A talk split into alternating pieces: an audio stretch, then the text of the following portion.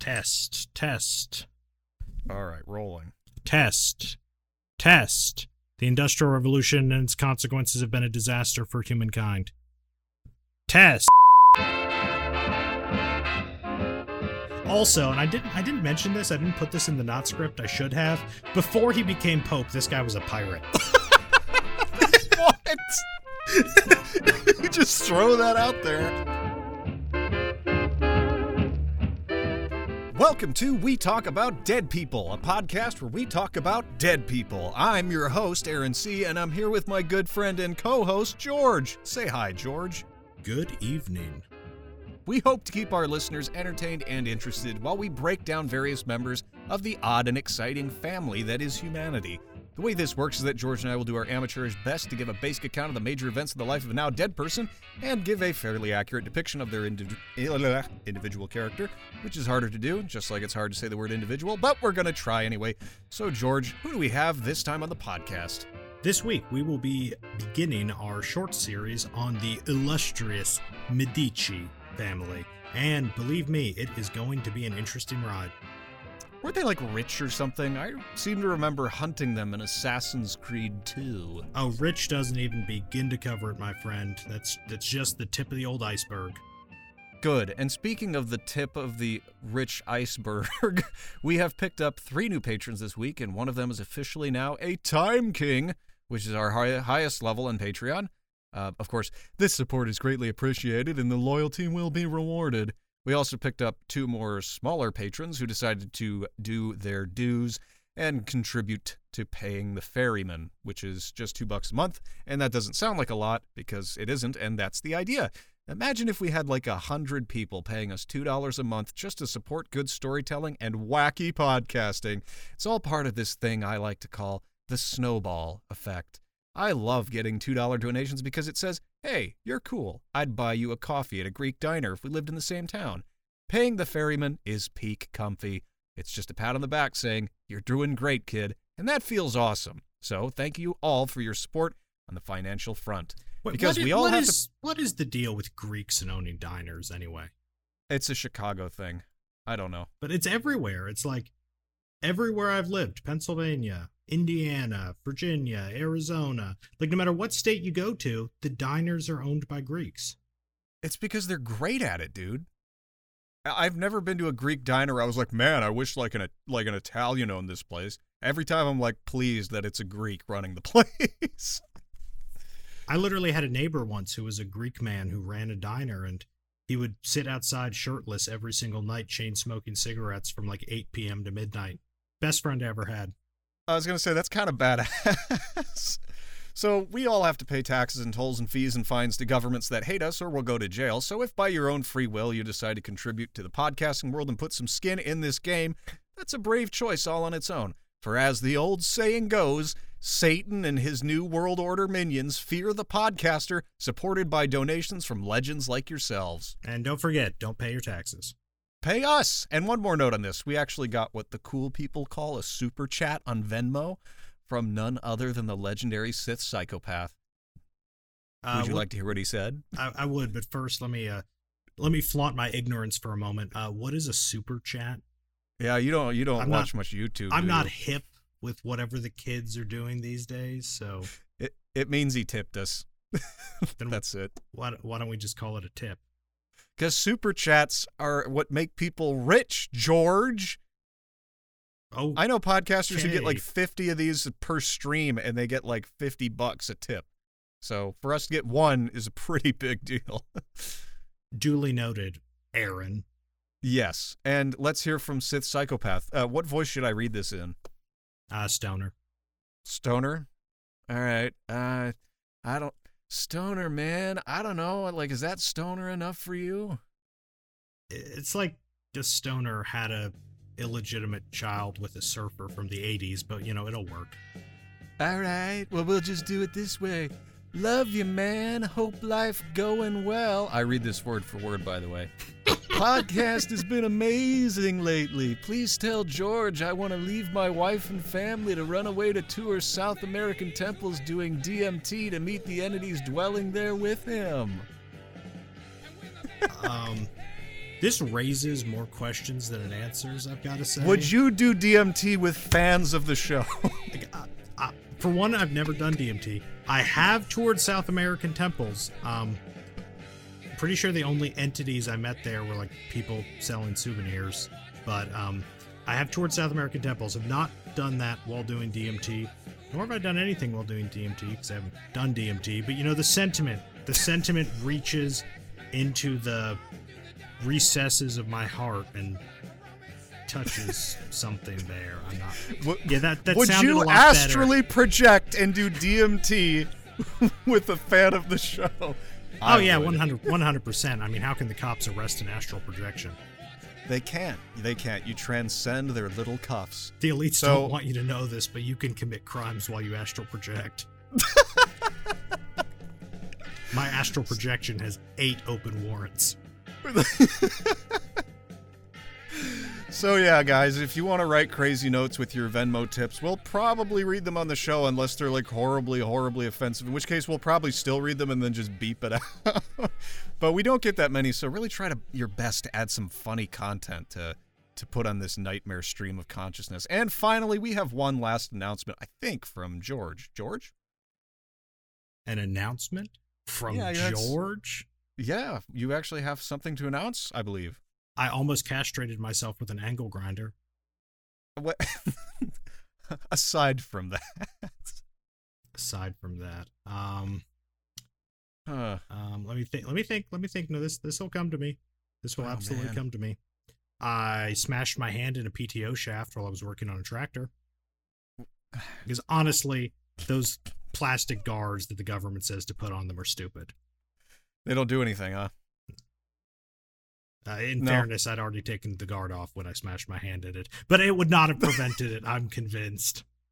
But this isn't what you have, right? I mean, there's something bigger going on. Come on. Uh, oh, oh, I I think I know. I think I know where this is going.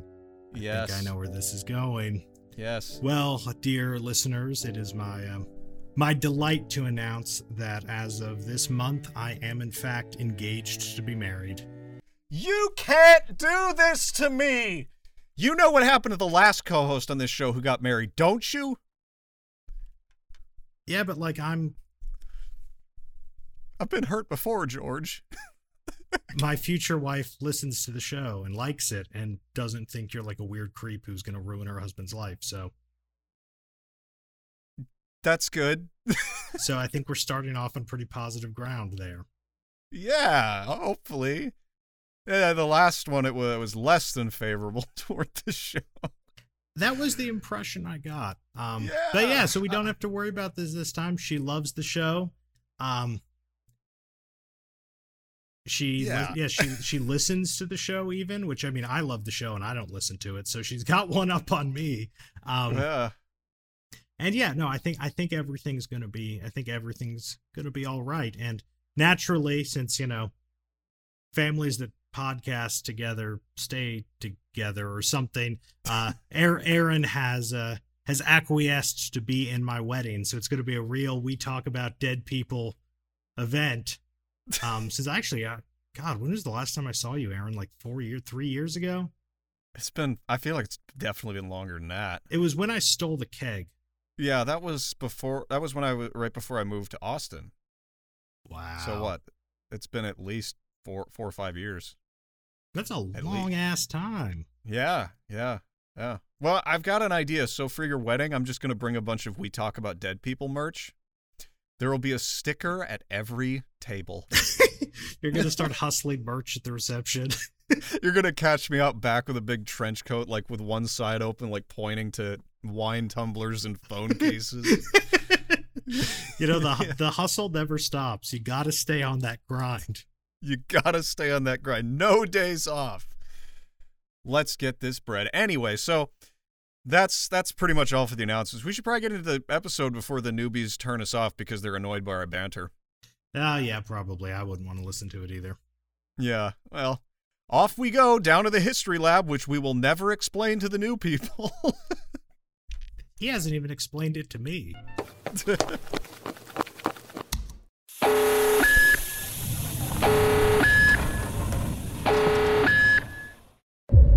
In a world of subterfuge, pizza, and wool, one family rose up and said, Mamma mia! Join us as we unravel the origins of history's most notorious families, the Clintons the Medicis. No, no, no. Cut that. Medici is already plural.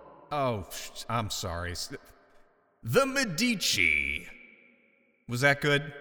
You know, we'll take it. So, George, if you had to deal with 30 to 50 feral hogs in your yard and you couldn't use a gun, what would you do to get rid of them? Well, my immediate reaction is to say ants, but I think that's what I answered to the last question on the last episode, and I didn't uh-huh. explain it then either. So, like, I feel like that can only go so far. Um, probably I would bring in some some other hogs who were indoctrinated with subversive ideologies, and I would introduce self-destructive egalitarianism into the hog community and destroy their social structures, thus rendering them unable to come together and accomplish anything as a society and ultimately just collapse into anarchy in which case it will be very easy for me to control them and remove them individually if they've lost all their social bonds and family structures. So yeah, subversive ideologies I think is really the way to go for feral hog extermination. So the George Soros approach. The George Soros approach, exactly that. Um, the approach that uh, what was what was that that trailer we talked about for one of those video games? Uh, it it, it had that KG that KGB guy who was giving the oh yeah Yuri Bezmenov. Yuri Bezmenov, that was. That was it. Yeah, yeah basically the whole that. thing pretty well figured out. Basically that, but for feral hogs. Remind me to to mention something to you after the show because it's definitely the kind of thing that can get you banned. But I had a thought about this today, in a way. but we'll get to that later. I await with bated breath. Yeah. So, what about you, Aaron? If you had to deal with 30 to 50 feral hogs in your yard, what would you do? Um, put them into student debt. Ooh, ooh. Yes, and then uh, and rack have, it up. Have the federal yeah. government secure that debt so it can't be discharged in bankruptcy. Exactly, and then I'd pull the ultimate kill move and teach them all useless bullshit so they can't get a job that pays them enough and they don't they don't actually serve a function, so they can be dealt with and interchanged as easily as possible. And then before you know it, they're all like fifty. There's no descendants, and then they're all gone. It's great. Yeah, and you should probably also partner with the uh, the media industrial complex to make it a social norm that the hogs have to go to college and acquire this student debt or else they're somehow not real adults. That way they'll all do it from social pressure and all be subjected to this kind of debt slavery. I don't know. I don't know. Hogs are pretty smart. There's no way they'd all fall for it yeah, you're probably right. Who would fall? Who would fall for such a such an obvious ploy? I don't know. Nobody I can think of. Anyway, speaking of money, computer, please bring up the Medici family and all their known associates. Well, Aaron, would you please kick off the evening's festivities by describing the pictures? And yes, yes, indeed, there are two pictures oh, you. Oh my gosh, two whole pictures well, the first one appears to be a painting of some kind. At least I hope it's a painting. If this were a photograph, I would not want to meet this man in real life. He looks vaguely froggish, and uh, he's got this wispy hair, white, of course, that's just flowing back behind his head, but he appears to be losing his hairline a tiny bit, which is fine. It's normal for men that age. His eyes are just I mean, like I said, froggish. They're like far apart, and he's just staring sort of morosely into this black abyss before him. He's decked out in a red robe of some kind. Um, and he's kind of got his lips a tiny bit pursed, like he's like, huh. Like, uh, like he's a frog. Yeah, a little bit froggy. Uh, again, he's, uh, he's looking at our podcast and he's just sort of going, oh dear. Shall I go to the next one? I hate it when the topics of our show get froggy. It always always leads to leads to complications. Yeah. Froggy topics on We Talk About Dead People. It's nothing and, new. You didn't even try to read the words on the picture, though. Oh, it, it's Joha- Ioannis Ioannis Medicase Bitchy. Beachy. yeah, it's it's pronounced beachy. Beachy, but it looks like bitchy, so and apparently somebody thought he looked really like didn't do so great in this portrait, so they gave him an F. Or maybe it was you know press F to pay respects. Yep, that's probably what it is. Do we actually care what the F really stands for? Because I can tell you, what does it stand for? uh, Filius, son. Oh, okay. So it's Johannes Medi- uh, Medici, son of Beachy. So he's a son of a beachy? That was too easy. Somebody stop me. So somebody get a muzzle on this man. I'm getting all these for free right now. so let's move, uh, let- let's yeah, let's move on from Frogman. let's go to the second picture. Um okay, so we go from froggy and wise to a little looking a little bit like the Chad meme. Y- you know the one, right? With the guy with the thin beard and the big muscular body. That okay, that is not a big muscular body. But I'm not saying he's got the body. He just looks a little like the Chad guy. Okay, No. he's got an okay jawline. All but that's not. That's Yes. Yes. His shirt is open, revealing a forest of chest hair. Um, he's in a white. very Italian. Yes, he's in a white suit of some. It's not really a suit. It's more like a jacket and a and a. I don't know what you'd call that. Just a regular white shirt, I suppose. But it's like an untuck it shirt because he doesn't have it tucked in. He appears to be standing in front of the portraits of either his ancestors or all the rich people his, ancestors knew. Um, he's sort of leaning on a chair. He's got Brendan Fraser hair. He's also pursing his lips a little bit. He looks a little less froggy, and he appears to be doing some kind of Masonic hand sign. He looks less froggy, but I feel like more untrustworthy. Yeah, I wouldn't trust this guy. Like that. So, something about that facial expression. I'm pretty sure that's the expression you made when I told you that I accidentally left my mic in a different state. Yeah, pretty much that. I'm just looking at my phone like, hmm. uh, and who is this? oh, yeah, I feel like there's more things to describe. Not, uh, okay, well, the one thing I definitely left out this time was the emblem on the jacket, which appears to be a slice of pizza. I can see where it could conceivably look like a slice of pizza because it is kind of triangular, and the background color is vaguely reminiscent of mozzarella cheese, and there are some red circles on it. So, I, I'll give you this one. I guess if you squint really hard and are already thinking about pizza, which I am because that's what I had for dinner, uh, you you could see a slice of pizza as the emblem. Is this just like an Italian, a standard Italian name badge? They've always got a slice of pizza on it. Hello, my name is Pizza. pepperoni. Ah, Signor Pepperoni. yeah. Well, that's, I said, did I miss anything else? Or are you satisfied with my description? Oh, I think it'll do for now. It'll do for now. So, yes, two pictures that are very different and are pretty clearly not depicting the same person. Yes. I think that's that's pretty clear. Frogman and Pizza Boy are not the same person. um, so what could it mean? Two different pictures. Mm-mm. Well, dear listener, it means that I've gone a little bit off the chain today. And no, this doesn't mean I'm doing a straight up schizo posting episode like a co host who shall remain unnamed might be inclined to do. Yeah, sorry, had to clear my throat. Uh, rather, I'm not just doing one particular person. oh, Yes, indeed, dear listener and Aaron, I am breaking with the long held and sacred traditions of WTADP and talking about the history of an entire family instead of just an individual. Okay, I, I know Aaron already does shit like this all the time, and it's not like an issue. It's not actually like that revolutionary, but off the chain is a relative term. And for me personally, any deviation from the reg- regular format is a sort of monumental act of chaos. which means it must drive you crazy when I start schizo posting on the show. It, it has its moments. It has its moments. Well, I'm working on another one right now that's just going to drive you crazy. oh, I can only only imagine what stuff of nightmares I shall be subjected to. You'll be asked to contribute actual history while I just rant about the Illuminati. Okay, okay. As long as there's some history in there, we're good. We're good. we're staying true to the mission statement. Do we have a mission statement? We should have a mission statement. We should get on that. Yeah. I'll write it.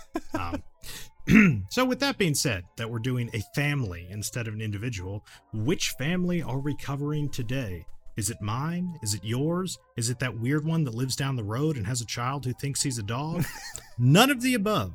In fact, we're going to be talking about a family that I expect a lot of people have heard of, um, and not just because they were in Assassin's Creed, but even even besides their exposure through that monumental cultural work.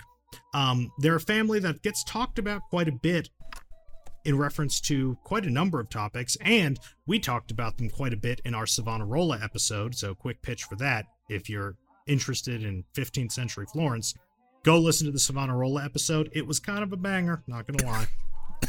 It's one of our least listened to episodes. Wow, that's set. You know what? I should just leave this call. I don't right mean to be like that, but it was a great episode and nobody listened to it because I think it looked boring. but it was hilarious. I cannot believe you people. Ugh. The suffering that you subject me to. I'm gonna cry myself to sleep tonight. all that hard work for Savonarola and nothing. Wow. You know they say a genius is never appreciated in his time. yeah, so when you're long dead and on the show for real, um I'll just I'll just be here all alone. No my new AI co-host. Yes, yes, that George, I believe, talked about this Savonarola character a long time ago. And then they'll listen to the episode. Then they'll see. Yeah, and my AI my AI co-host would be like, "Beep boop, I will never get married. I am a robot. I will never leave you, Aaron." Oh, that's Uh, the dream, isn't it? yeah. Well, bring us into the Medicis a little bit. Okay? So yeah, so the family is we're talking about is everyone's favorite bankers, the Medici of Florence. Mm, Everyone has favorite banking families, right? everyone. So, the Medici get mentioned in a lot of different contexts. Um, they're mentioned as sort of paradigms of Renaissance corruption and wickedness. Um, they're talked about as the sponsors or preservers of some of the most beautiful artworks to grace the face of the earth, some of which we still refer to by their name, like the famous Venus de Medici, which is an ancient statue which adorned their villa. Um, they're talked about as very savvy political innovators, like Cosimo de Medici, who's the guy to whom Machiavelli wrote his famous political treatise, The Prince. Um, they're described as ruthless mercantile despots locked in constant struggle with the decent, honest, hardworking people of God, like Savonarola. Listen to the Savonarola episode. Um, their name is basically synonymous with the whole Italian Renaissance, and like the Renaissance itself, things are rarely quite as great as the fanboys and the simps say, or quite as bad as the detractors allege. Mm. But one thing is certainly true, and it's that they are a remarkable group who it is it's worth talking about in a bit more detail. Well, that's definitely a theme on our show. We cover big names and big stories, and we don't really frame it as good or bad. It's just here's some facts and make up your own mind. Except for the Ireland series, because the British were bad. well, yeah, yeah. We were mean to the British on that one. They deserved it. yeah, fair. And I don't think I I don't think anyone questioned it. We didn't get any hate mail from fierce partisans of the British Empire, did we? We rarely get hate mail anyway. We need to work on that. Yeah. Um, I might have to start writing it myself. Well, we'll read it on the show. So the the Medici were in power in one form or another, with only a few gaps. Gaps which you could find out about if you'd listened to the Savonarola episode You're not going to stop doing this for the whole episode. from 1434 all the way until 1743, which is a pretty good run for any dynasty. You know, that's that's just shy of 300 years. That's a pretty good run for any sort of family power, right? Yeah, because they they tend to like I don't, I don't know what what the word would be. Uh, this, they tend to like wear themselves out after a while. Yeah, I mean that's Yeah. longer than America's been around. Yeah, it's true. It's true. And the family produced figures who would extend their influence far outside their home turf of the city of Florence. This includes four popes uh, Leo X, Clement VII, Pius IV, and Leo XI. Interesting. Some of whom were more notable than others. Leo X was a pretty big deal historically. Um, Leo XI, not so much. And in addition to the popes, they also had two queens of France, uh, fittingly named Catherine de' Medici and Marie de' Medici, Very good. because because they were you know from the Medici family, so their last name was yeah you you got that you got that. Yeah. Um, and they're also pretty interesting because, unlike nearly every other family that achieved royal status, they didn't get there by long generations of warfare and military leadership, dynastic marriages, and the usual stuff. Rather, they got to their princely position through, may God forgive me for uttering this word on the show, commerce. How could you? How c- I know. I'm sorry. We're gonna have to. We're gonna have to put a, a disclaimer at the beginning that there's distasteful language in the show today. but yeah, and it's so that and that is pretty unique because most of the royal families of Europe pretty much go all the way back to the time of you know late antiquity and the very early Middle Ages. Uh, many of them sort of sprung from semi-Roman military leaders of the very very late Western Empire who sort of forged their own kingdoms and pass them on. Um, mostly, yeah, they, they go back a very long way through military action, is how they ended up eventually being kings and dukes and whatnot. But the Medici didn't. Um, they did not. They got there through commerce, which is weird and fairly unique. So that takes us back to our two pictures. The first one, the Frogman, is Giovanni de' Bicci Okay. I feel like Medici. I feel like you said that very very pointedly so that I wouldn't keep calling him Mr. Bitchy. Yes, Giovanni de' Bicci de' Medici. the man who ultimately orchestrated the family's rise to power. Mm. And the second is Prince Lorenzo de' Medici, a currently living Medici who is still involved in banking and international finance. So I guess old habits die hard. Mhm. But more importantly than that, dramatically more importantly than whatever the hell he does in international finance, because honestly, who gives a shit? Um, he also featured on a reality show called Undercover Princes in the Ukraine, which I have intentionally learned nothing about because it's just better if I leave it to my imagination. Uh- Like, reality could never compare with the fantastic scenarios that my mind has come up with for a show called Undercover Princes in the Ukraine. that sounds like a badass spy show, honestly. No? Maybe I don't know. under undercover princes in the Ukraine. Let me let me try with the movie voice. How's that? Yeah. Okay, go for it. Go for it. This summer, ah, pardon me. This summer, see Undercover Princes in the Ukraine, starring, uh, Prince Lorenzo de' Medici. Eh? Would you watch it now? Yeah, I mean probably yeah, actually. like like I wouldn't watch it 100%. I'd probably like put it on while I was doing dishes or something. Like it'd be one of those kind of semi-watch shows. One of those ones you watch just because your girl is like, I want to watch something, and you're like, okay, we'll put on Undercover Princes. it's not one of those shows that I would that I would sit transfixed glued to the television just taking in every minute. Like I mean honestly really only River Monsters gets that status, but Real Housewives of the Eastern Ukraine. I'm Jeremy Wade. Seriously though, River Monsters is a fantastic show. I believe you. Have you not watched River Monsters? You had to have showed me at least one episode in college.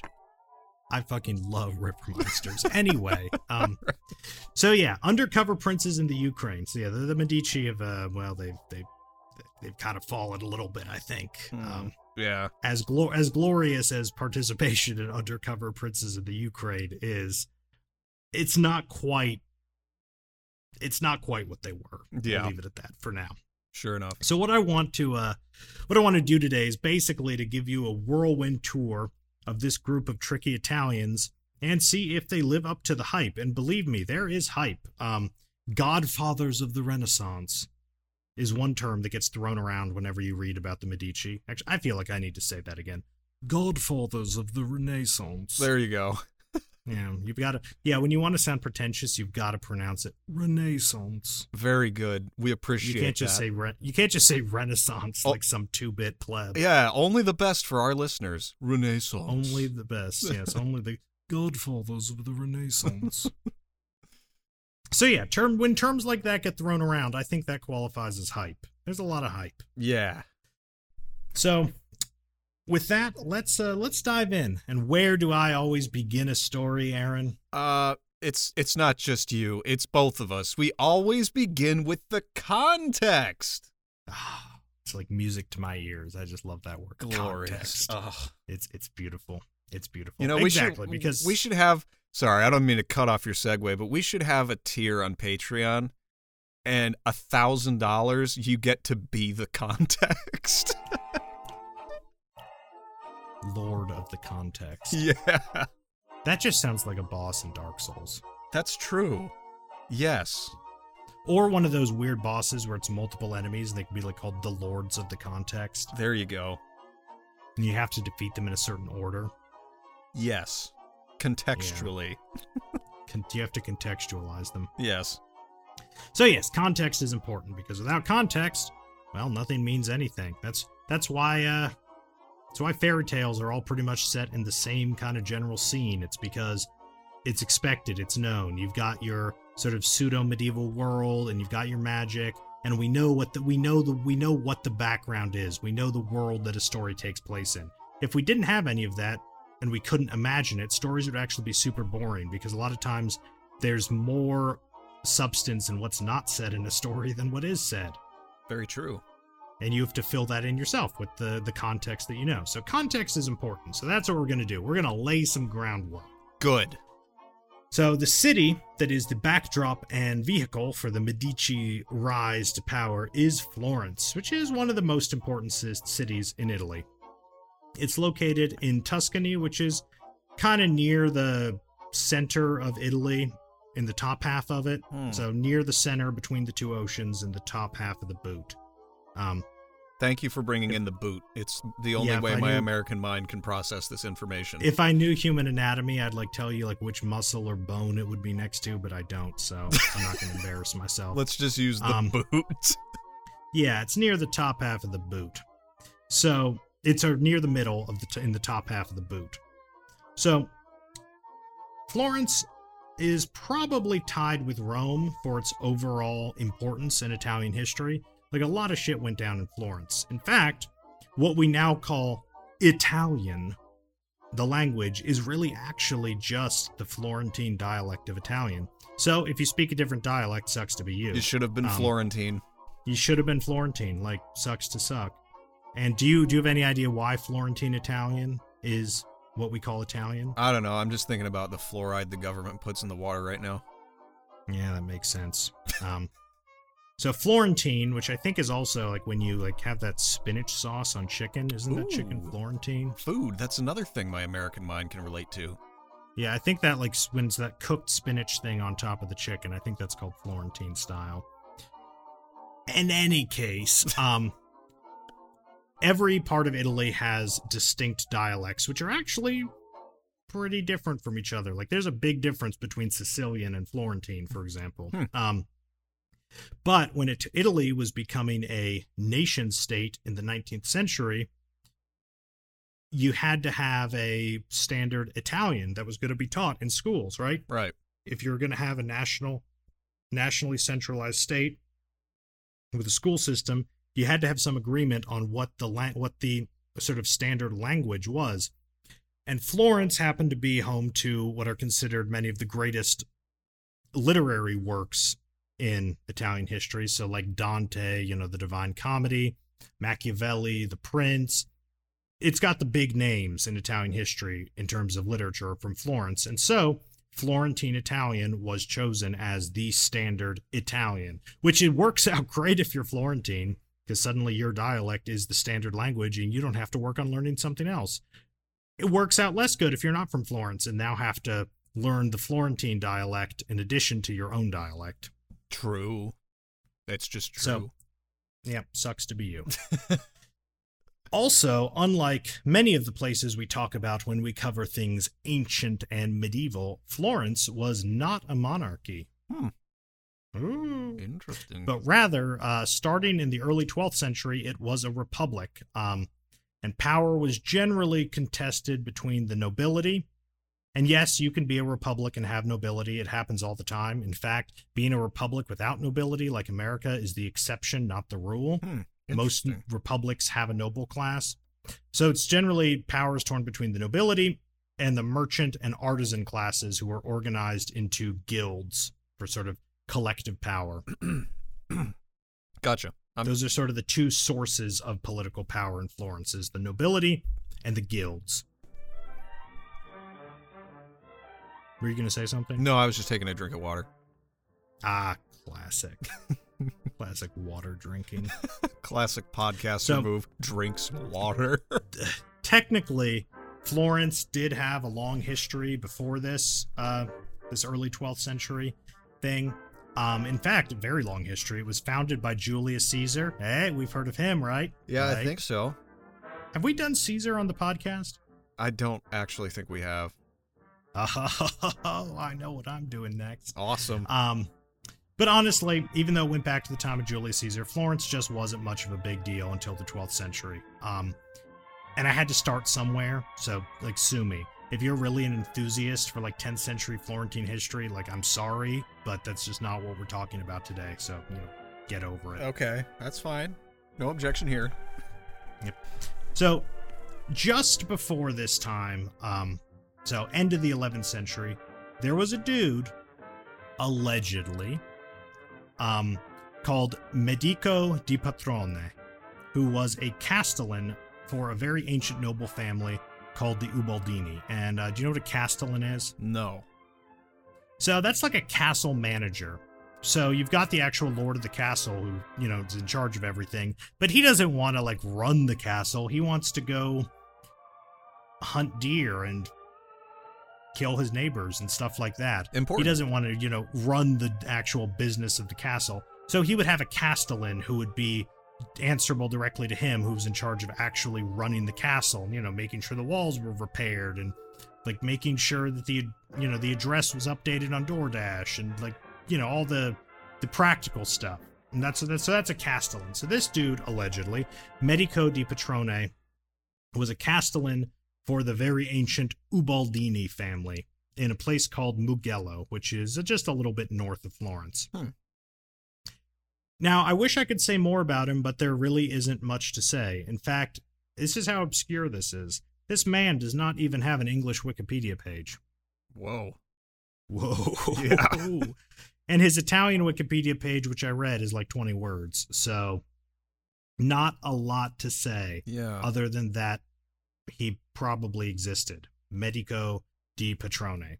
And all we really know is that this is the dude that the Medici are descended from based on and they're just they, they're called the Medici based on his name Medico, which is actually probably more of a nickname. It means doctor. So he probably had some basic medical abilities, which that makes sense, you know, if you're like the castle manager and a peasant breaks his leg or something, you know, it makes sense that, you know, you'd you'd know some basic things like how to splint a leg and so he might have been unusually good at the sort of medical stuff. And so he gets this nickname Doctor. Okay. And his descendants then are called the Medici from Medico. So this is a this is a dumb dumb language question, but I have to ask. So is Medici uh, an actual like pluralization of Medico? Yeah. Okay. So Yeah, they're like it's the just- it's doctors. literally- The doctors. Yeah, Medici literally just means the doctors. Interesting. That's really weird. I mean, I like it, but it's like if your name was Mister Doctor and you were the Doctor family. I don't know. Yeah, that's literally what, yeah. Signor Medici means, yeah, Mr. Doctors. Wow. I like that. All right. So, in later centuries, um, Medici apologists came up with some really great stuff about this alleged Medico di Potrone, um, like how his nickname was Doctor because he could miraculously heal, heal people, and everyone knows that people who are descended from Charlemagne could miraculously heal people. so clearly, the Medici are actually long lost descendants of Charlemagne, and so therefore they should be kings, Uh, obviously. and so on and so forth. Yeah. like it's a pretty. I think it's a pretty clear, straightforward, like logical syllogism there, right? Yeah, of course. If you were Like this guy's nickname was Doctor, therefore he could miraculously heal people. Descendants of Charlemagne could miraculously heal people. Ergo, quote erat demonstran- demonstratum, the Medici are long lost descendants of Charlemagne. Like it makes perfect sense when you think about it. I love it. Yeah. Okay. So you got stuff like this in later centuries. Um, but as I said, in terms of actual historical records about this guy, we've got jack shit. Great. Get a great. So that's where the that's where the story starts with a dude we know nothing about who probably wasn't a descendant of Charlemagne. But you're saying there's a chance.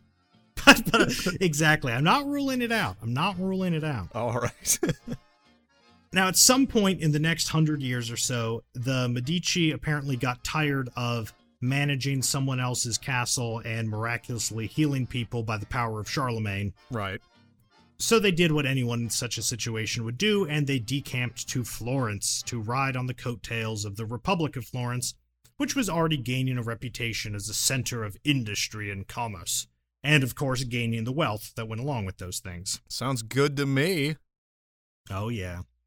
And it seems like they must have done all right for themselves because by the late 14th century, a Medici named Salvestro was selected as, and I've got to say, this is one of my favorite political titles ever, the Gonfaloniere of Justice. Woo! Like, man, That's a Dark Souls boss. that's also definitely Salvestro Gonfaloniere of Justice. Oh yeah. Probably probably uses like a halberd and has some really like bullshit spinning combo attack. Yeah, and he's got a, a combo of three moves that he uses over and over again until he's got like one sliver of health, and he just pulls a fourth, a fourth chain. Uh. Just when you get greedy and you go in for that extra butt poke. Yep. So, my favorite political title. Absolutely. Now, to be selected for this office was random. So, it's not like he was voted in. But the fact that he was able to be selected meant that he was a member of a guild. So, he was, you know, in the sort of merchant and artisan establishment, and that he didn't have any debts. So, he was probably doing okay. Great. Those are the two qualifications. Um, you can't have any debts, and you have to be a member of one of the guilds, and then your name is randomly put into the lottery to be selected for positions. And that's another thing that actually used to be really common in republics and democracies is that people, rather than being elected, were chosen randomly. Based on their qualifications, as in not having any debt Yeah, like very minimal qualifications. Like you've got to like be a citizen. In some cases, not have any debt. To that, not all places practice that. And just like you know, usually be a certain age, like you know, over twenty five or whatever. And then offices were chosen randomly. Like in the democracy that people in America, well, back when people in America like could read, used to talk about a lot, the Athenian democracy, since it was one of the first. Almost every single office in the city was chosen randomly. That's amazing. The only two that were elected, there were two elected offices in the Athenian democracy. And yes, I know this is a tangent, but it's cool. So I like don't it. Care. Guess, guess what the two offices that were actually elected were. Um, janitor and Ministry of Truth. You're close on one of them. Oh, oh, interesting. Well, what are they? So, generals, because you want someone who knows what they're doing to lead troops into battle. Right. So, generals were elected, and the overseer of the city's water supply, because that's another one where you want technical expertise. Right. Interesting. But like magistrates and judges and stuff, that was all random. Um, and then at various times there were some some people in the city treasury were elected and others were chosen randomly. I'm what? But the two that were consistently always random or always elected were generals and overseers of the water supply. I feel like there's definitely some kind of advantage for doing things that way. But we wouldn't know I'm- because democracy is the only way to do anything at all. Oh, this was, you know, Athens, the world's first democracy. That doesn't count. They didn't vote on everything. Well, actually, they did vote on everything because they weren't representative. So all the citizens voted on everything. And they counted their votes? Yep. Wow. That's impressive. I didn't know they did that ever. Oh yeah, yeah. So, like, granted, not everyone showed up for every vote, but any citizen sh- could show up for any vote, and so you usually had, if they were voting on something, between four and six thousand people there to vote.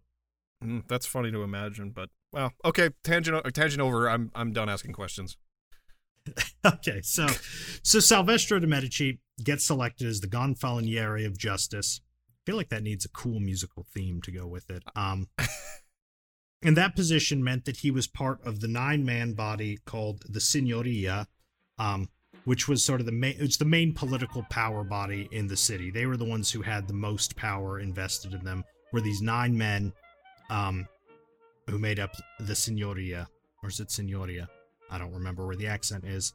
Um, and of those, he was the one who was in charge of public order and internal security. That's why he's the Gonfaloniere of Justice. Okay. So Salvestro, good old Salvestro, didn't waste any time, which is good because he didn't have time to waste because the term of office when you were selected is only two months. That ain't very long. That ain't very long. Um, and so he had no time to waste.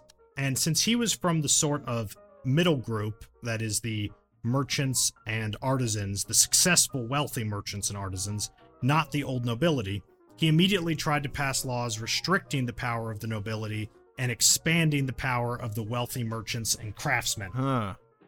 Makes sense. Yeah, Yeah, you know, class consciousness, you work to try to increase the influence of your class. Yeah. At the same time as he's doing this, however, there was a revolt among the lower classes, that is, the poorer craftsmen and workers who weren't allowed in the guilds and thus had no political representation at all. Right. And since they were both opposed to the old nobility, Salvestro and the lower class rebels, who were called the Ciompi, which I believe is the people who do the carding of wool, which is part of the wool processing thing All right. so I think Ciompi means wool carders. They were sort of on the same side. So, needing backup for his own political aspirations, Salvestro saw this uh, this discontent among the lower classes and kind of stirred it up and got the lower classes to rise up and attack the homes of his political enemies, which ended up culminating in a full-scale revolt in 1378. Uh oh. Yeah. no, please carry on. So, in their clamor for change, uh, these very, very lower classes who'd started this rebellion were joined by slightly less low classes um, of artisans who were not the poorest workers. They were like independent artisans, but they weren't wealthy enough to be part of the guilds. And so they were excluded from political participation um, by the gatekeeping of the skilled artisans. okay. And so you've got sort of the two lowest classes on the same side here, and some of the middle group led by Salvestro. So expectation of change and discontent sort of built upon each other, and there was a lot of violence, probably mostly fomented by Salvestro. And this violence actually brought about a pretty spectacular change in the governance of the city there was a uh, a ruling committee that was appointed called the Balia, which was going to be composed of a few nobles, a large number of sort of small business people and small craftsmen, and 32 representatives of the Ciompi, the lowest working class. Okay. Okay. So this is a pretty big change because it kind of cuts out the uh, the middle, the the rich artisans, and mostly cuts out the nobility. Mm-hmm. Well, Salvestro soon ended up uh, deciding this wasn't a good idea, and he sold out the peasants and threw in his lot with the rich merchants, who were his own class, who weren't too happy with uh, the revolt that he'd helped stir up, kind of taking away most of their political power.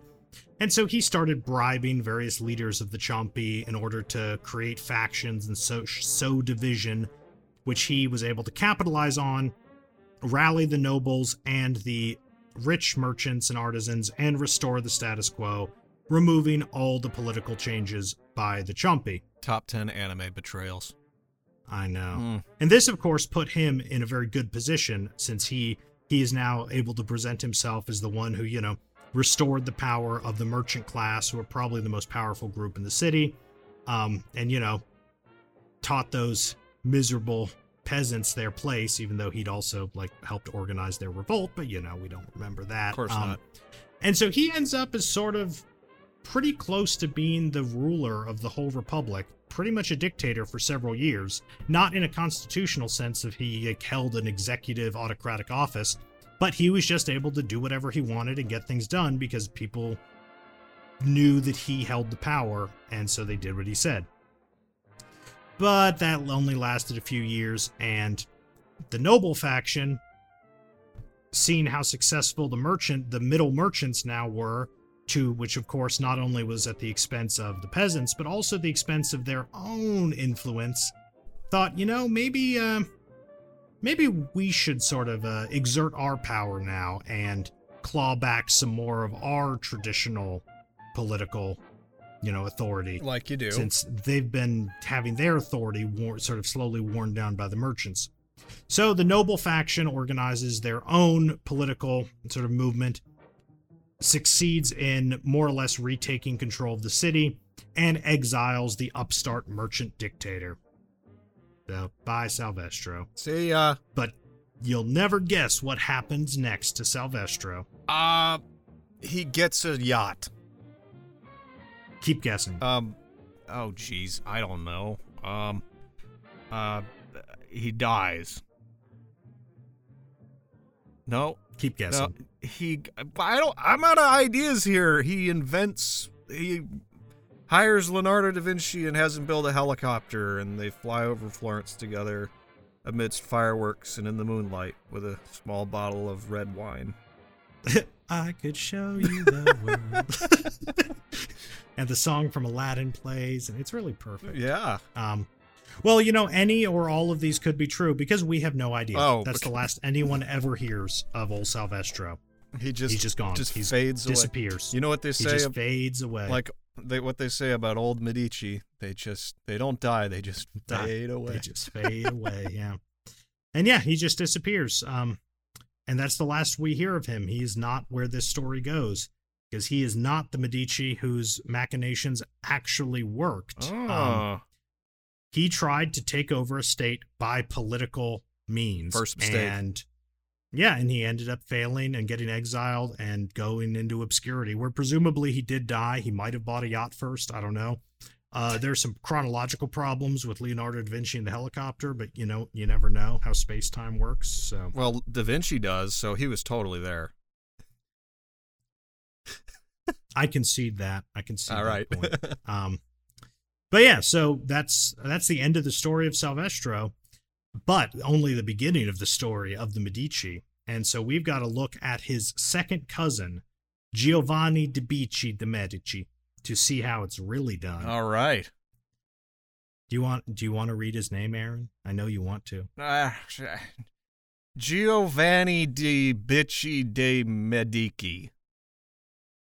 Thank you. You're welcome. That's that's what the listeners were waiting for. they crave that. I don't like this Giovanni de Bicci. the Americans have spoken. So. I'm sorry. I'm sorry. Um, so uh, Giovanni um, Di Bicci was born in 1360 in you know home sweet Florence. His father, Averardo, died in 1363, so when he's only three years old wow.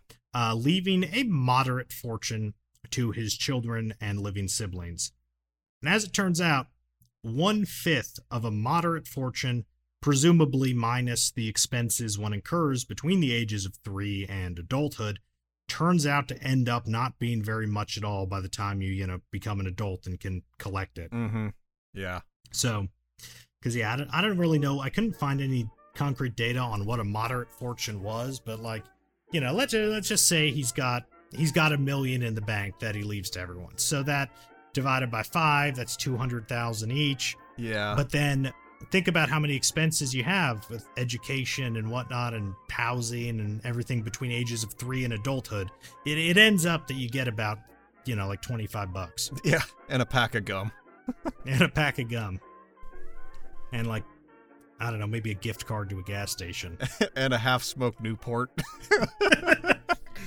So Giovanni does not come into the adulthood with very much money. But fortunately for Giovanni, he has an older cousin named Vieri who was a successful banker in the city of Florence and brought the boy, along with the boy's brother, Francis- Francesco, into the business. It's always good to have those family connections. yeah, that Florentine banker. Yeah. Not bad. Mhm. Everybody loves their Florentine banker cousin. Well, Giovanni uh, took pretty well to this occupation and learned the ropes quickly, and he worked his way up in Vieri's trust until by 1386, so when he's 26 years old, he was entrusted in opening a new bank in Rome as a sort of branch slash partnership with Vieri's bank in Florence. So it was technically its own bank, but it was like legally tied to Vieri's bank. It was it was pretty the legal things were pretty confusing, so I stopped reading about them because they made my small brain hurt. Um, but it's technically a different bank, but is connected to Vieri's bank. Fair enough.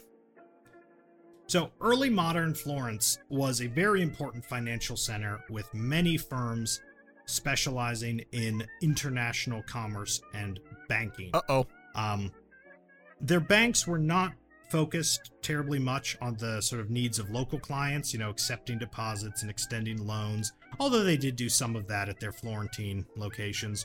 But rather, they mostly focused on foreign exchange. And by establishing branches in major trading centers across Europe, they were able to tap into foreign trade networks and offer exchange and transfer of credits for clients. Because you have to remember, we're dealing in a with a pre-modern monetary system. So there's not just like a website you can go to to find the exchange rate between money in Florence and money in you know across the Adriatic in Dubrovnik in Croatia. So if you want to do some foreign trading, you have to either get the foreign money and to do that you have to find somebody who does know who's is able to you know know okay well these coins are 80 per, 85% gold and these coins are 90% gold and so you know the equivalent exchange is going to be this many of this coin which weighs this much for this many of this coin which weighs this much. And it gets very very confusing when every sort of different place you're going has a different monetary system. So that's where sort of international banking actually gets its big start is institutions that focus on exchanging money.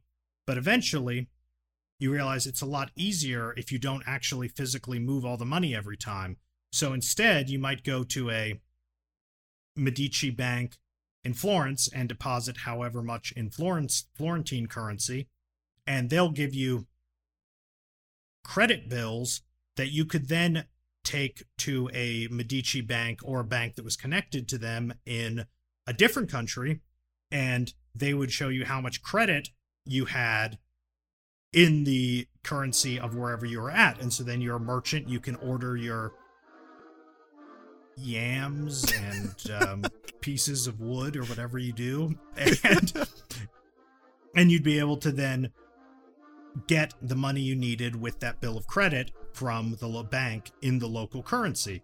And so you didn't have to carry a bunch of money with you, which is dangerous. And you didn't have to worry about doing the exchanging yourself because the bank would take care of that for you. And eventually, more and more things were being done without the money physically changing hands at various steps.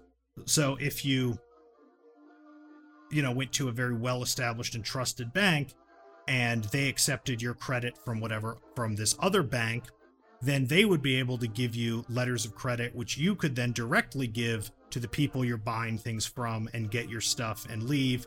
And then those people would eventually get the money from the bank, and that bank would get the money from the other bank that you'd originally deposited money in. And so it got it got very complicated in terms of how it was organized, but it actually made things much simpler for people doing transactions. Yes, and I could see where a couple of coins would slip through here and there and land in the bank. Oh yeah, obviously there's fees. There's fees, you know, fees happen. Um, business fees. And and so this is what the Medici are really into is this foreign trade in facilitating the transfer of currency and the acquisition of goods for currency in different countries and operating across different currencies. It sounds like an incredibly useful service. Exactly, exactly. So that's sort of the yeah, and Florence is really, really big in this. That's the takeaway here. Florence is really big in this. Um, in the early 1390s, Vieri, who by this time was getting up there in years, he would have been around around 70 years old, which that's pretty old. That's pretty old. Mm-hmm. That's pretty old. Um, he decided that he'd had enough of the grind and the hustle and he was going to retire. So he dissolves his corporation um, and goes into retirement. And technically, there were three banks that were the legal successors of Vieri's corporation. Um, but the one that really matters was Giovanni's bank, which had grown out of that joint partnership bank in Rome. Gotcha. But there are two other banks which technically have part of Vieri's banking kingdom. And so to cement his status as Vieri's successor and make it clear to everyone that sort of they want to keep doing business with, you know, this their familiar Vieri Incorporated, he's the one to do it. Giovanni's bank actually takes on all the debts and liabilities that had been outstanding when Vieri shuts down his bank.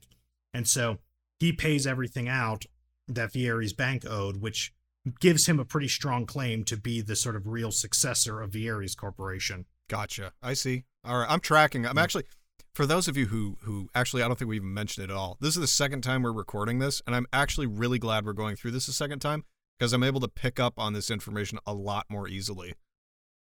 So, yes. are you are you there? Yes. yes.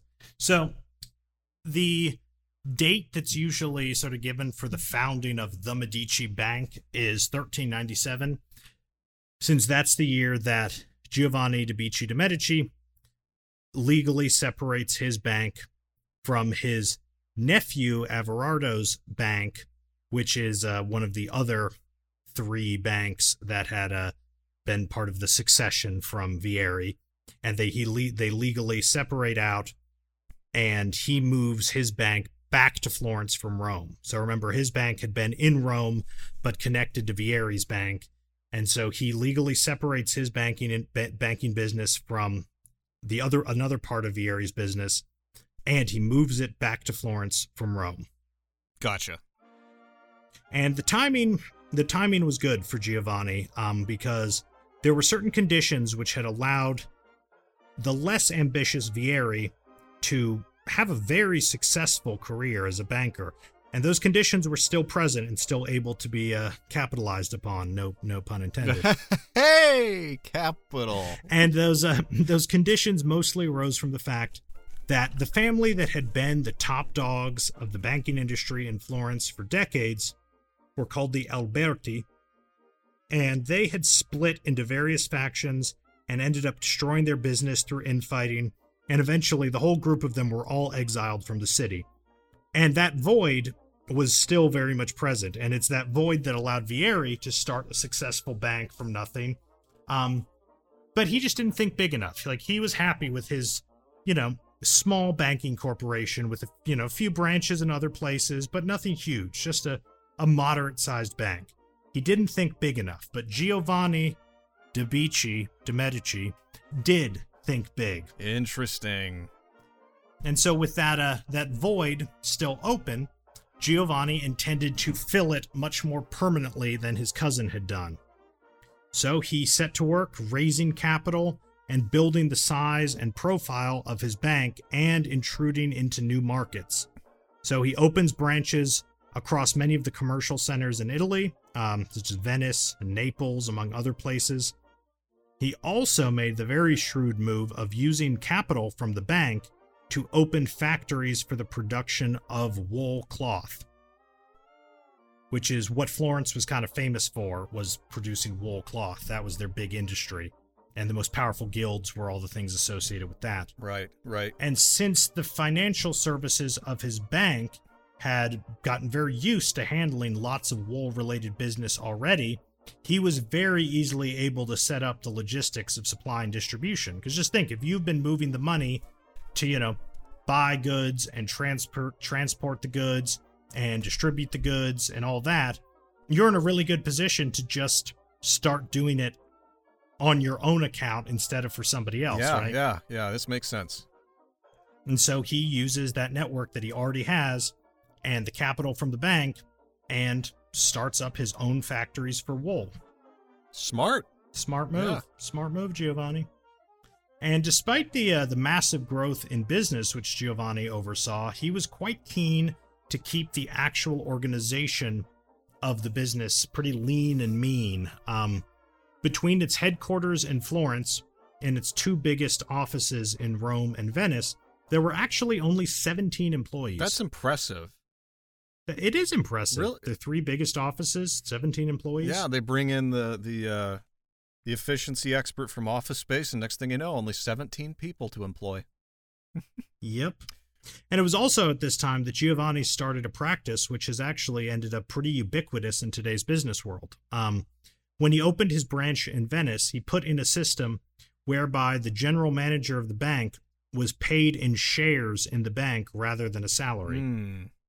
And of course, you see that all the time now, right? That people's compensation is mostly in shares. Like, you know, you've this fantastically wealthy CEO. Technically, his salary is only like what two hundred thousand, but he's getting like a million in shares every year. Yeah, yeah. I didn't understand how Gi- any of that worked until somebody explained it to me. I still don't understand it. But Giovanni started it uh, himself at this point when he opened his branch in Venice. Again, you can't you can't throw shade at the guy for being smart. You know, like I, I don't know. It seems like a lot of these ideas that he's coming up with and implementing are actually really practical in a way, especially if you're thinking big like he is. hmm Yeah. Yeah, no, this is this is true. And he was a Giovanni was a pretty smart guy. He was a pretty uh, a pretty prescient sort of guy. Mm. He knew that the biggest drawback to commerce in the Republic of Florence was the lack of a good Mediterranean port. And that's part of why Florence Florentine banks had spent were really into handling foreign exchange and extending credit and stuff is because there wasn't that much commerce going directly through Florence because it didn't have a Mediterranean port and it was inland. Yeah. But Giovanni bet that Florence would end up with a port before too long, and he wanted to make sure that he was in firm control of the banking and finance of the city before that happened, since it would be a game changer for the amount of money moving through the Republic. So I told you there was that sort of void after the Alberti thing fell apart, and there were plenty of very, very powerful banking families in Italy, which, if they'd wanted to, could have moved in and really taken over Florence's banking. But because Florence didn't have a port, nobody felt like investing the the time and effort and resources to really move in and consolidate that territory. But Giovanni, Giovanni figured that eventually Florence would end up with a port, and so in the absence of too much competition, he really got the city's banking firmly under his control before it happened. Mm. And sure enough, he was right. In 1406, Florence conquered its neighbor Pisa of Leaning Tower fame. Oh, I know about that. I'm American. and with Pisa, they got Pisa's Mediterranean ports. Well, we don't care about and that. And no one no one was in a better position to rise with the increased commerce than Giovanni because he'd been he'd been planning for this and he had Florence's banking firmly under his control and suddenly Florentine banking is going to be a much much bigger deal because Florence now controls a very very important port I bet he on the I bet Mediterranean. I bet he had a real spring in his step when he heard about this. I'm I have no doubt. Mhm. I have no doubt. A little, you know, So a little was- bit of a little bit of a hop, one might say, a, a froggy little bit of joy. Positively leaping with satisfaction. So that was a big break. Oh. That was a big break. Um, and another huge break came in 1410. What happened And in in 1410? A man named Baldassare Cossa was elected pope under the name John the 23rd. Um, sort of. oh, It's a really complicated situation known as the Western Schism, in which there were th- at times up to three different popes, all claiming to be pope at the same time, and all being supported by different groups of people. Um, John the 23rd was acknowledged as pope by France, England, Bohemia, Portugal, some of the German states, a bunch of the northern Italian city states, including Florence, um, and by Hungary and part of Poland. Uh, there was another pope over in Avignon, Benedict XIII, who was regarded as pope by Aragon, Castile, Sicily, and Scotland. And there was yet a third pope supported by Naples, the Prince of Bavaria, the Elector of the Palatine, and parts of Germany and Poland. Also, another great political title, the Elector of the Palatine. yeah, that's also somewhere in Dark Souls. I'm telling you, these games are just history lessons. yep. Oh, and the uh, the the um, what the one of his other supporters was a very very prominent Italian noble with a very large army of mercenaries called Carlo Malatesta, which literally means headache. Carlo headache. Yeah, Malatesta Uh, headache. he needs to see a medico, huh? Huh? For the malatesta? Eh? yeah, Yeah. yeah, yeah. Yeah. You know, at least I'm pretty sure that means headache. yeah. Malatesta. I'm pretty sure that means headache. I know I've heard a headache described with a word like that in Italy. Let me see. Malatesta translation. Let's just put it in the old Google machine. Headache. Yeah. Oh, thank you God. were right. I was ho- I was afraid it was going to end up being something like completely different, and I was going to look like a fucking idiot. Well, that wouldn't be your first time, but you know, it'd be like the second maybe. so yes, uh, so there are three pope people claiming to be pope, and everyone is supported by different powers, and it's it's a it's a complicated and bad situation. Like part of what kicks this off is that the um, the pope had been living in France for quite a while in Avignon. hmm and the Italians were very, very mad about this, well, the Romans especially, because Rome's whole economy was kind of based on the fact that it's where the Pope lived. Like the administration that goes along with, you know, running the church brings in a lot of money to the city. It's like, you know, Washington, D.C. Washington, D.C. would, wouldn't be jack shit if the federal government wasn't there because it's a big employer. Mm. It brings people there. It brings money there. It's the whole city exists because of the administrative center it surrounds, right? Right. So it'd be like what would happen to DC if the federal government decided to pick up and move to Tulsa? I mean, it would just The city the city would collapse because they, it's built it is built economically around the fact that it's a center of government. So Rome okay. Okay. wait, wait, hold, hold up. Hold up. So how do we get Yeah. them to move to Tulsa? I don't know, but if you come up with anything, I'm all ears because I think the federal government should be in Tulsa. uh, are, and we should and we should push DC into the ocean. yes. Um, so the Romans were very mad about that, and so at one point, the Pope actually comes back to Rome and is kind of wishy-washy about if he's going to stay or whatnot. And then the Pope ends up dying, and the election for the new Pope is held in Rome because that's where most of the cardinals were at the time and there's kind of some angry mobs rioting outside saying they're going to kill everyone if they don't elect an Italian. That's crazy. And so they duly elect an Italian, but then a bunch of the cardinals flee the city and say this was not a valid election because we were under coercion and hold a new election and elect a different pope. And you can kind of see you can kind of see where there'd be some question there like if there's an angry mob saying they're going to kill you if you don't elect an Italian, that kind of makes it seem like maybe the election shouldn't count. Yeah. and but if you're a Roman, you can also see why you'd be really, really angry with the Pope living in France. And so it was just it was a bad time, and there were multiple people claiming to be Pope with varying degrees of legitimacy. And so good old John um, is elected Pope, and he's acknowledged by most of the northern Italian city states. And he succeeds in gathering some forces and occupies Rome pretty briefly, only for a few months before he's driven out by the King of Naples, who's the supporter of a different candidate for Pope. But during his few months, he did make one very, very important move. Mm. He established an official relationship with the Medici banking family, what? who would henceforth be the official bankers to the papacy. So, obviously, the papacy at this point is both a spiritual and temporal institution because it run it has a lot of land. It runs a large part of Italy as a, is it is a secular state. And so, like any state, it has to do a lot of financial transactions. And you you know, taxation and commerce and all that.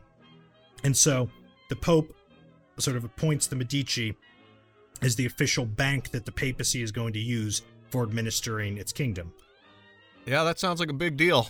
Um, and it turns out old John the 23rd doesn't last very long, um, only a few months. Oh, uh, but no one felt strongly enough to undo the whole Medici deal. Huh. In fact, I think it's probably fair to say that this ends up being probably the most significant thing that anti-pope John the 23rd did in his reign when you look at the big picture. Oh yeah. Because this break he gave the Medicis is going to have far-reaching consequences for the next few hundred years of Italian history and he didn't do very much else in his few months in Rome. Uh, did he get a yacht?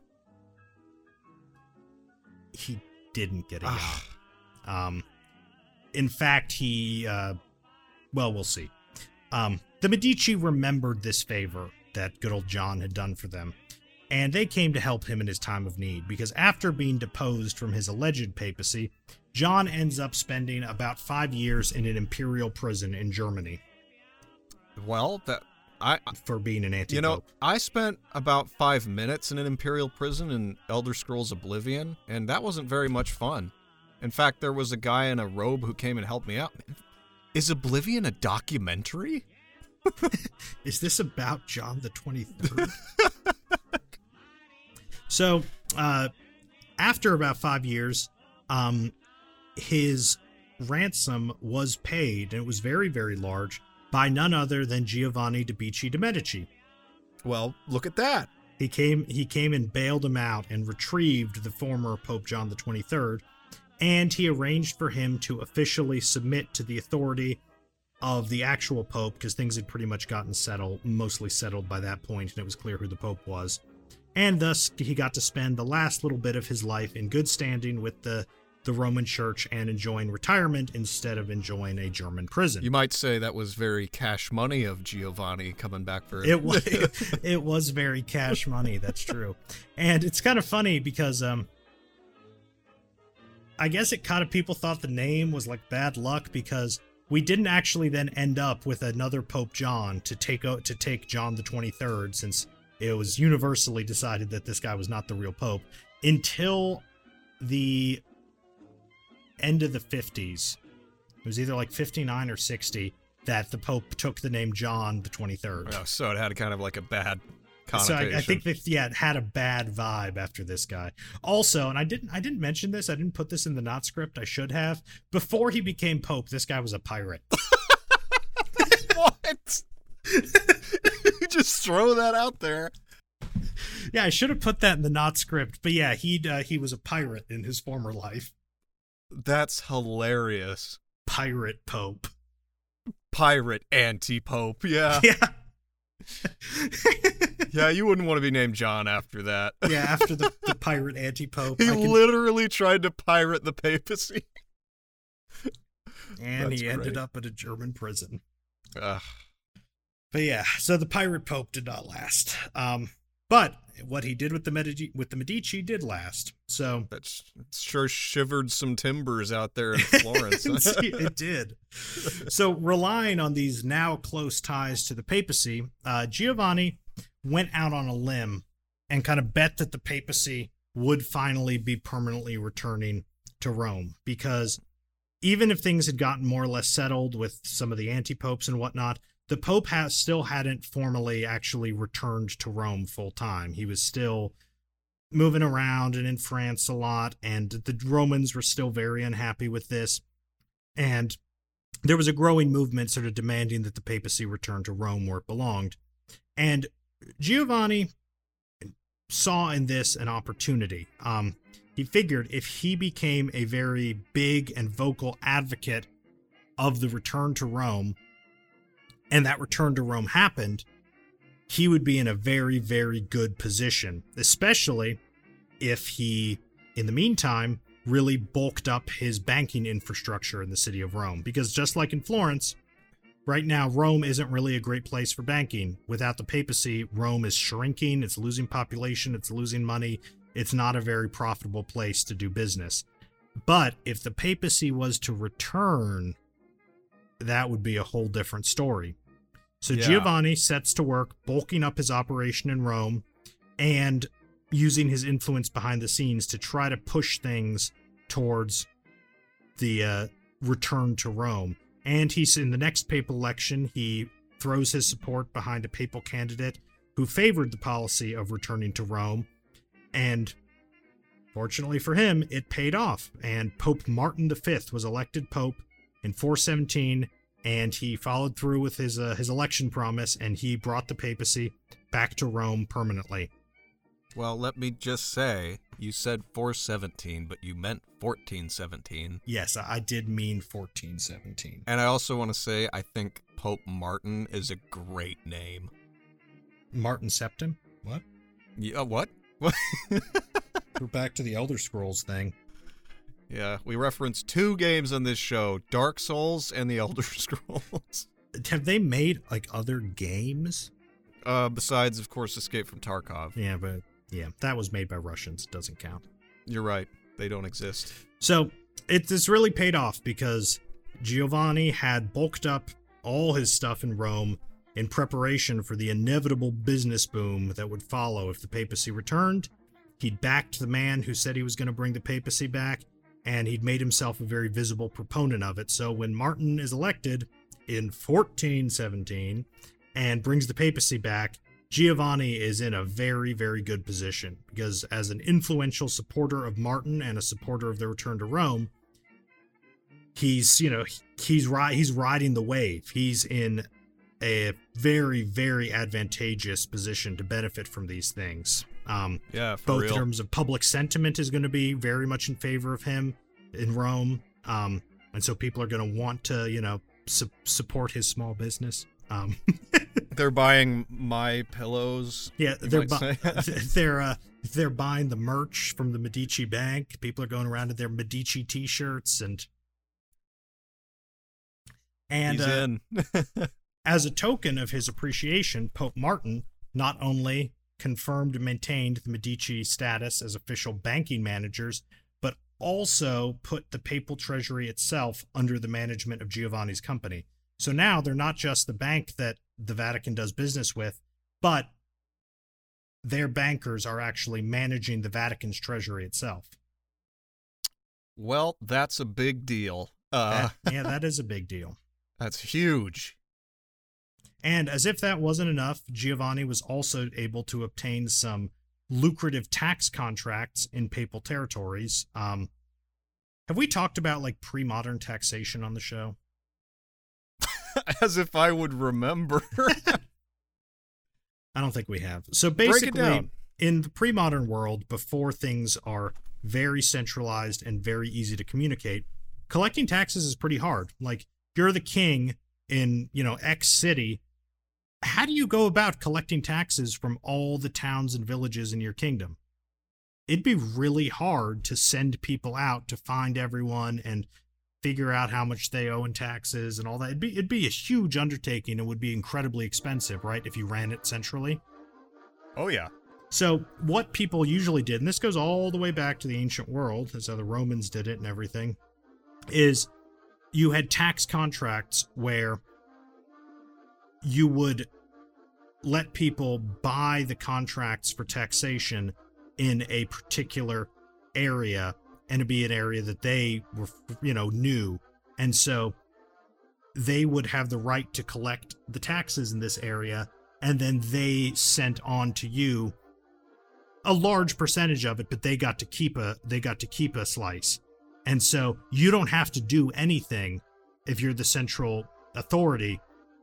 The person who has bought the contract and is, you know, a, lo- a local potentate or whatever in the area, he has to do all the work of collecting the taxes and getting all the numbers right. And then he just has to send you whatever the, you know, allotment is, and he gets to keep the rest of it.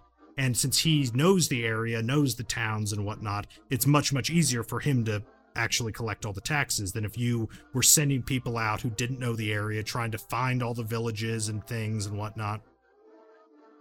Yeah. And so Giovanni is able to obtain some lucrative tax contracts in the Papal Kingdom, um, which can make a lot of money. And he also gets the exclusive rights to a bunch of alum mines. Now, Mm. that may not sound like a huge deal, but it just so happens that alum is an important part of the process of curing and dyeing wool. And guess who owned a bunch of wool workshops? Yeah. Yeah, ver- vertical integration is the name of the game, baby. Yeah. Man, he's got he's got it all kinds of set up. He does, he does. And also around this time, um, Giovanni de Medici, de Medici uh, gets married to a very, very wealthy heiress. And so he gets a huge influx of capital that can then fund more expansions and more uh, businesses and stuff. Wow. So- Yeah. So he's got money. He's making moves. He's make he's got money coming in six ways from Sunday. Yeah, he is making moves for sure. But it's important to sort of remember here because it's easy to lose sight of is that um he's not a ruler in any sense or a lord or any kind of political figure. He's a banker and he was very very cautious about not appearing as a monarch or anything like that or as some sort of noble. He actually Giovanni made all his family wear whatever was the normal wear of merchants in Florence. He didn't let them like dress like, you know, wealthy nobles and aristocrats. They just had to wear normal clothes. He very much maintained the appearance of being private individuals um, and not rulers. He thought it was very important to avoid people sort of getting the uh, getting big ideas about maybe uh, re- you know having revolution or something. He did not want to appear as any sort of king or prince. He wanted to appear as just a regular guy, and that's what he made his family do too. Well, that's that's a that's a I mean that's a, Excuse and ag- uh, again that's the smart play, right? Like Yeah, no, it was it was a very very smart play on his part, um, because it, pay, it paid off, and he didn't really have a lot of political opposition during his lifetime. yeah, and he doesn't see he doesn't come across as like the guy who you would want to oppose, you know? Mm-hmm. Yeah, and so that's sort of where we're going to leave it off for today, um, because up to this point, the Medici are just private individuals working in finance and commerce, not politics specifically. But that is what's going to change with Giovanni's children, and so I thought that was a good point to leave it off. Is that uh, right on the cusp of the big jump from finance to politics? Because Giovanni's really laid the foundation but it's going to be up to the future generations to build on that and build that commercial power into political power. Well, I'm very interested to see where this goes in the next part. Um, but I gotta say, like, I kind of have a decently positive impression of Giovanni. Yeah, like he doesn't seem Yeah. terrible. He really doesn't I seem mean- terrible. Uh, maybe I'll change my mind next episode. Who knows? But I don't have any hate for the frog right now. Yeah, no, the frog seems okay. The frog seems okay. Hmm. Well, I think that's a good, great place to stop. So, what do you think? Should we head up to the surface? I think so. I've got to make more coffee. Oh, but it's ten o'clock at night where you are, right? The streets never sleep, Aaron. This is true. This is true. All right, well, let's go get your coffee brewed, and off we go.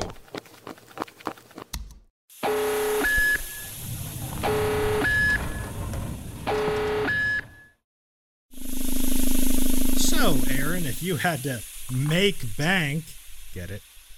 in 15th century Italy and you couldn't finance the wool industry, how would you do it? Um, let's see. Can you can't really start a podcast back then, can you? There would be certain technical restraints. Yeah, I I don't know if I don't know if there would be the audience for it. You know, back then people still listened to the town criers. You know, so I couldn't do it with a podcast. I guess maybe uh, how would I do it? Being a communicator, I think I'd I think I'd become some kind of advocate for a religion I made up and spread it in the streets until I got burned at the stake. But up till that point, I would just have all the money and maybe take over Munster. I know that's not in Italy, but I could get there. it, no? Yeah, Uh, I mean, I I don't know if you really make bank before you got burned at the stake. I don't know. I I got the nickname Aaron Hubbard at work, so I might might be able to pull that off. So, but uh, what about you though? You know, you probably got a smarter plan than that. If you had to make bank, uh, get it in 15th century Italy, and you couldn't finance the wool industry, how would you do it? That is an excellent question. I wonder who wrote such a good question. Um, Yeah, some genius, no doubt. clearly, clearly. Oh, hmm. I think I'd probably get myself elected anti-pope and like pillage the Vatican treasury and then escape to like Sardinia or something. Could you say enough Hail Marys to get that off your ass? Uh, well, if I'd had gotten the Vatican treasury, I wouldn't have to work anymore, so I could fit a lot of Hail Marys into a day.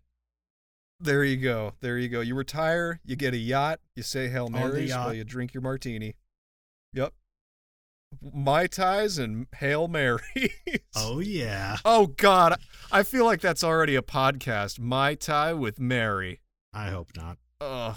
It's just some aunt who gets way too drunk on the air and Praise the rosary. rants about yeah praise the rosary.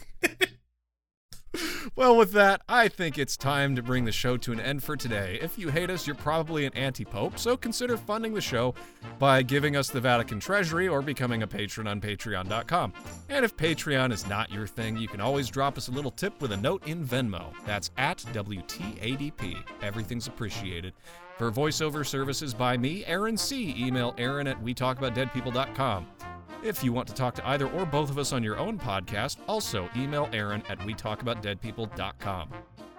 Our cover art was created by Ian Patterson of Ian Patterson, Illustration. I just got an update on that, by the way. We've got some new stuff coming. In the meantime, you can view more of his wonderfully whimsical work at www.ipattersonillustration.com. And with that being said, we'll close out and let the sound of the Renaissance play you out.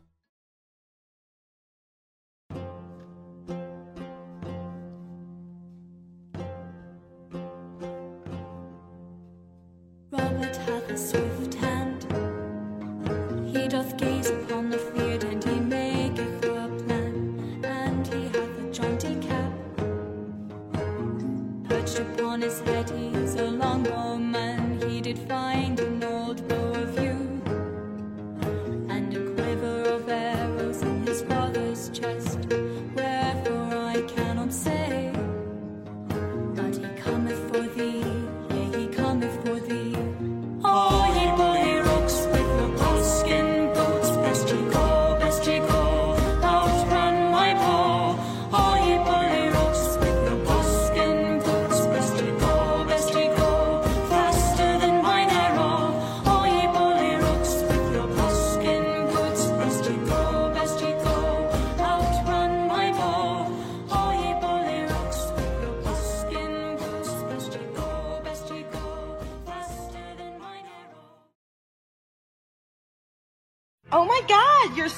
exotic. What are you? I'm autistic as shit. I'm a man. I'm a Canadian. I am a Christian. I'm for real. I'm a white guy. I'm ready to kill. I'm a primitive. I'm like a raccoon in the garage. I basically I am a fraud. I'm a patriot. I am 1776. I'm liberal. Reptoid clone of John Wayne uh, and Elvis. I'm in a scientific matrix grid in the early phases of being inserted into an extermination system.